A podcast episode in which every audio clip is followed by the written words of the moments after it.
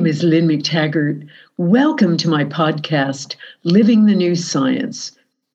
In these podcasts, I'm covering some extraordinary discoveries by frontier scientists and other new thought leaders, and why this changes everything we think about how our world works and also how we should live our lives. Welcome to Thriving with Intention in Uncertain Times.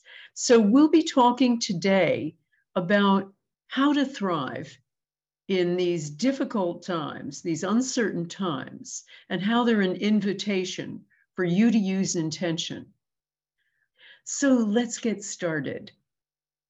I want to first encourage you to understand that intention is not just a fond wish.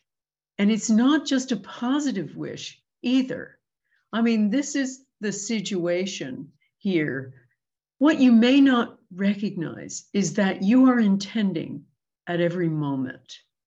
Every thought you have, and you've got 70,000 of them every single day, every thought you are beaming out to the world is also an intention.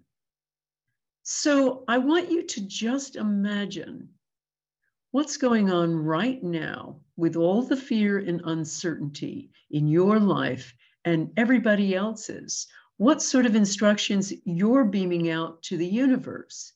And I'm going to help you move past that fear to positive instruction, even in uncertain times, because that's when intention really can work best for you. It gives you an ability to navigate through the difficult times. It gives you the ability to quickly shift course. And that's one of the key elements being able to pivot quickly in response to something that happens to you. That's also intention. A lot of people think intention is just wishing for or or directing the universe to give you more stuff or to fix your health, perhaps. But intention is also there to help you navigate through these tough times. You know, as the old saying goes, nobody gets out of here alive. Well, that's very true, but it's also true that the people who can take the difficulties that we all face the bumps in the road, and there are bigger ones than ordinary now, and know what to do with them, those are the people who are real intention masters. So that's something I want to help you with. Now, this is what I was getting at before. Intention essentially is morally neutral. And by that, I mean it doesn't just demonstrate that positive intention works, Negative intention also works, and studies of intention have shown that both work equally well. So it doesn't have a point of view, it doesn't have a mor- morality. It works either way. It's what you're thinking and you're creating out there that counts. And it's all about what you spotlight you know, as I said, we've got 70,000 thoughts a day. We have 11 million bits of stimuli that come into our eyes every day. Now, we can only focus on a small percentage of those. You know, your eye will only actually take in 250,000 of those stimuli, even though 11 million are coming at you. And we tend to spotlight what we focus on. We tend to choose what we focus on. I like to use the analogy of, uh, of a lightning storm. If you were in the middle of a lightning storm, you wouldn't be looking for daisies in the grass. You'd be looking and only looking for places to shelter. That'd be all that you can see. Well, it's the same thing with intention and uncertainty. If all you can see in the newspaper is negativity, if all you can focus on is climate change difficulties and crises and banking crises and war in western in eastern europe and all of those crises we now face cost of living crises etc That's what you're spotlighting. That's what you're focusing on. That is essentially what you're intending. So you need to be a little more deliberate about what you are intending for. So think about what you're most afraid of now. And how do these anxieties stop you from mo- moving forward? Let's take a moment to write down about these anxieties and how these anxieties are stopping you from taking any other leaps forward in your life. For instance, you're worried about the economy, so you don't apply for that new job. You're worried about what's going to happen to loads of other things, so you don't take a chance on a new relationship. You don't think things are fixable in your current relationships because life out there is so bad. And with your health, if your health has worsened because of these anxieties, you don't think there's anything you can do about it. So see if you can find any connections and write them down now. I'm going to give you a few minutes to do that. So wherever you're listening from, just write these down. Just take a note of them. See if you can make some of those connections about the anxieties you have about the state of the world, the uncertainty we now face, and how that is stopping you from moving forward in your life. Okay, I want you to continue thinking about this after this discussion. But here are some other ideas about what's preventing you from moving forward. You may think, I can't do things now. I can't change things now because of any one of these excuses. The economy is a mess. There's a war in Europe now. Everything costs too much. It's too hard and money's too tight. Or it can be personal things. I'm not ready yet. I just can't do it. I'm not skilled enough. I'm not good at and name one of the above money, relationships, health, etc. Or I'm going to fail. Is that running through your head? If so, write it down. There's even more excuses. In order to move forward, I need more something, training, etc.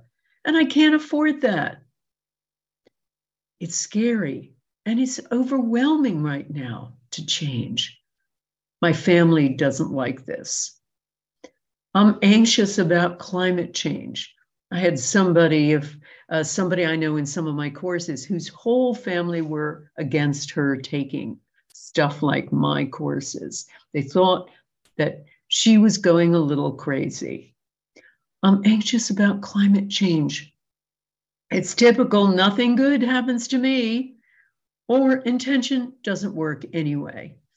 Or, of course, the ultimate get out life is crap. You know, life sucks and then you die. Well, if that's any one of your excuses, I want to talk to you about how to get past that. Because we can thrive no matter what is going on out there. And you can do it when you're deliberate with intention. I want to give you an example I love to use, and that is Alex Honnold. He is one of the world's greatest free solo climbers. That means he climbs giant mountains without ropes. He uses some sneakers and a chalk bag. That's it. So you think that you've got problems. What would you do if your life depended on taking a big leap, moving forward? You had to move forward or you were going to die.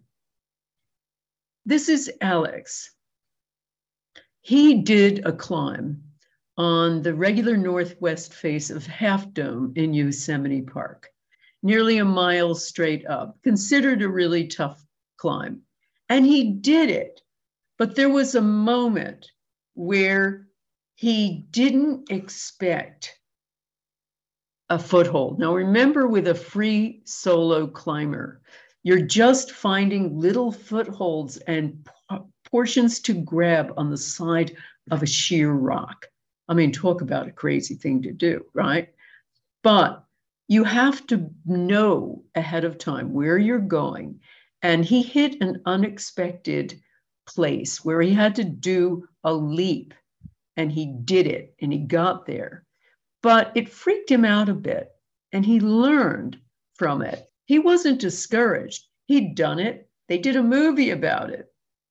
But he wasn't satisfied because it wasn't perfect. So he decides to take on an even worse rock El Capitan in Yosemite.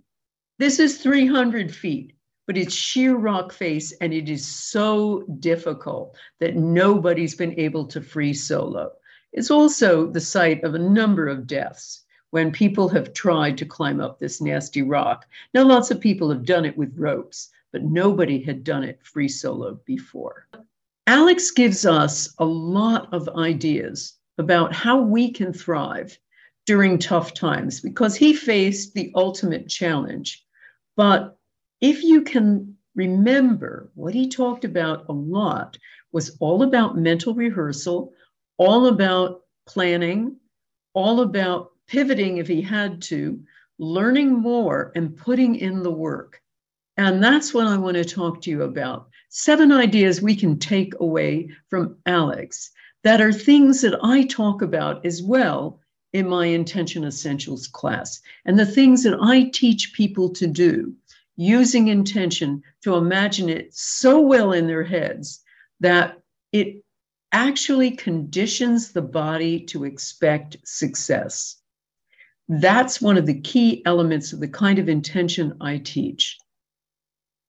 So, number one thing we can take from him about overcoming fear of failure or um, fear to even try is number one, just take incremental steps. That's a big portion of what I teach too. As he said, broaden your comfort zone until something isn't scary anymore. So if you can remember what he talked about, he practiced and practiced. First of all, he climbed up the mountain numerous times, 50 times with ropes. He climbed with friends, he climbed with, without it, and he memorized the entire route. So, what can we learn from that? We can learn to break down any goal into tiny little component steps. You can even write down the steps to achieving the goal and notice any hurdles that you're going to have to overcome. You know, look, there are hurdles to everything in life. It's never smooth sailing. But the people who achieve it are the people who know and expect, anticipate a hurdle and know what to do to overcome it. So, one of the really important takeaways is planning the path step by step. I say it's about taking baby steps. And I, as I say, in my Intention Essential course, I show people how to do that. The second thing we can take away from Alex is preparation. He planned, he learned all the moves he needed to make. You can apply this to anything, whether it is a new job, getting on a better footing financially, uh, having a new relationship, starting a new relationship, or fixing an old one, fixing your health, changing your life's purpose any of that. Now, one of the things I tell people to do is to focus on goals. And one of the ways that you can prepare, as he did, is to actually study the actual physical places where your goal is going to be achieved, where it's going to take place, where the steps to getting to the goal will take place, so that you can imagine yourself in your head actually carrying that goal out. If there are steps to take, you learn it by heart. He learned every foothold, every hand grab by heart. You can do the same in whatever you're looking to achieve. Three, mentally rehearse your route as he did. And that's the good bits and the bad bits for him. What will it be like to look down into the abyss while I put my foot on this tiny ledge? He had to rehearse how he was going to handle that too. And the really important thing about it is it avoids experiencing anything new, but also helps you to rehearse and rehearse step by step. Mental rehearsal is something all elite athletes do. And the reason they do that, whether they're free solo climbers like Alex, football players, uh, boxers like Muhammad Ali, everybody these days, any elite athlete does mental rehearsal. And the main reason is the brain can't distinguish between an action and the thought of an action. The same neural pathways fire when you're thinking about doing something and when you're actually carrying it out. And when you practice just mentally um, practicing an action, it actually makes the action itself easier. You've prepared those neural networks so they fire quicker, more easily. They've already made their connections. We see it with all kinds of elite athletes. Rocky Bleier, a famous American football player who helped Pittsburgh Steelers win the Super Bowl some years ago, actually was a great proponent of mental rehearsal. He would sit on the bench and practice in his head every possible pass and run. He would do it when he was eating his breakfast. He would do it right before he went to bed. He practiced over and over and over inside his head so that when the moment came to play that game, he had no surprises. That's a big takeaway we can all learn from. So, when you're rehearsing it, you take it in tiny segments. You do it moment by moment. You practice those tough parts, as I said. You block out any kind of images of doubt. And this is a really important one. And he talked about it too, Alex did. Engaging all the senses, especially the body's feel. What was it going to feel like to climb up that big rock? For you, it's what is it going to feel like with all of your senses to have that new relationship, to fix the relationship you do have, relationships you have, to feel better health wise, to have more money in the bank than you do now, to have that new career, and so forth. Bring your senses into this experience too.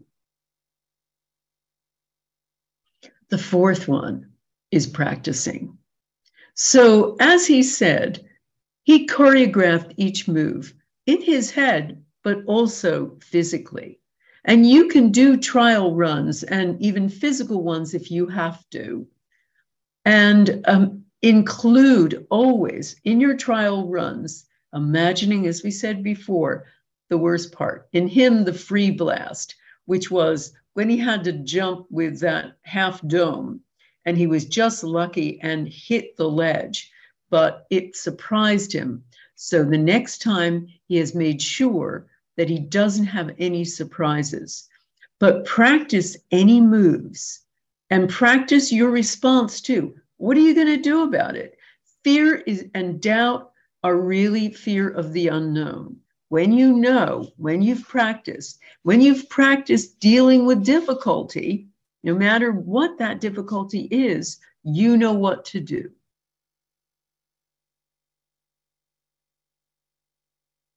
And through all of this, ask yourself some tough questions. Observe your thinking patterns.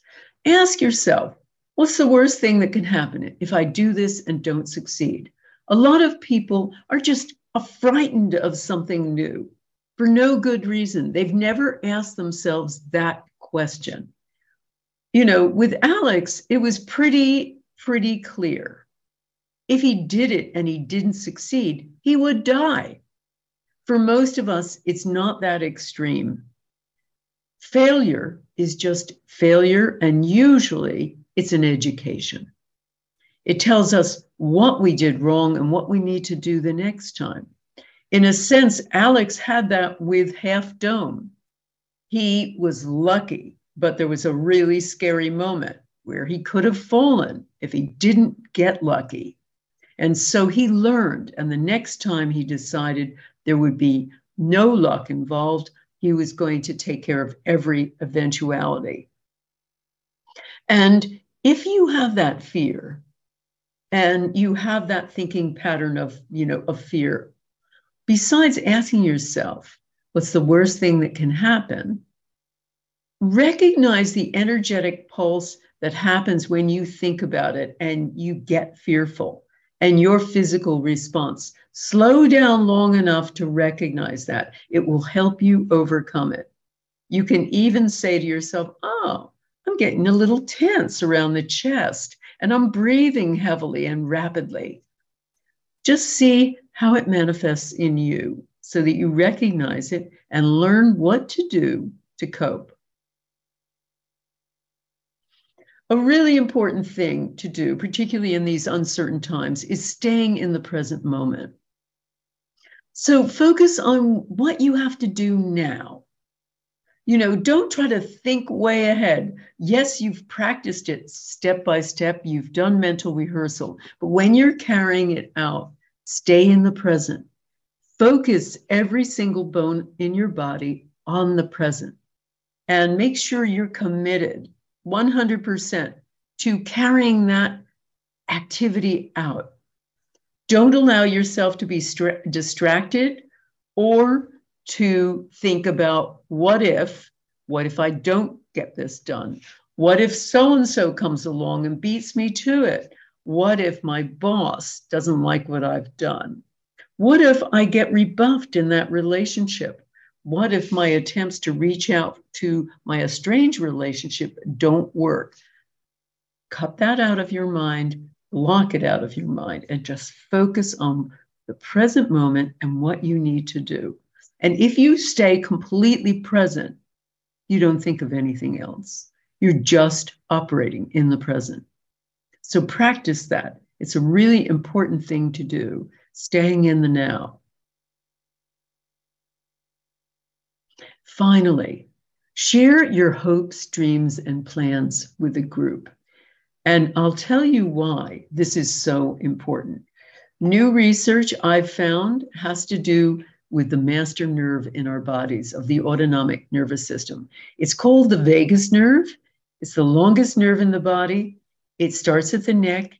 It connects all of the major organs in the body and it is the central controller of the autonomic nervous system, our sympathetic nervous system, our parasympathetic nervous system. The thing that gets activated when we have to do fight or flight. So that's on a constant level if you are anxious and fearful. That's always on. Or the rest and digest part of the nervous system, autonomic nervous system, and the third part of the vagus nerve, which is the connection and feeling of total safety. Now, what we found is when you are isolated, when you are chronically anxious, autonomic messages get scrambled. That means you're constantly on fight or flight or freeze, even worse. So, in all of this uncertainty, you can be on constant fight or flight, which oftentimes blocks you from moving ahead because you've just staying in fear. But work from the University of North Carolina at Chapel Hill has discovered that when you share positive emotions, when you're part of a group, it changes the brain and ends anxiety. It re regulates the vagus nerve. So, one of the most powerful ways to do it is a small power of eight group. That's one of the easiest ways to end anxiety. There are loads of other reasons why a group work that all has to do with the human need for community, for connection, for giving. All of these things act to heal anxiety and fear and to make it go away. Half of the time, we're anxious because we feel isolated. I hope you have learned to understand the importance of taking baby steps, of practicing, of mapping the route, and much more. And I'll be talking about all of this in great detail and much, much more about how to word intentions, when to do intentions, how to focus your mind, how to get in the right heart state, how to work in a group, and more in my Intention Essentials course. So it's starting June 24th. If you're interested, they're in the chat on YouTube and Facebook as well. I hope to see you then. Take care now. For those people who are part of a Power of Eight group, power, I'm um, part of my master class or have been part of the master class, do consider joining the Eight Revolution.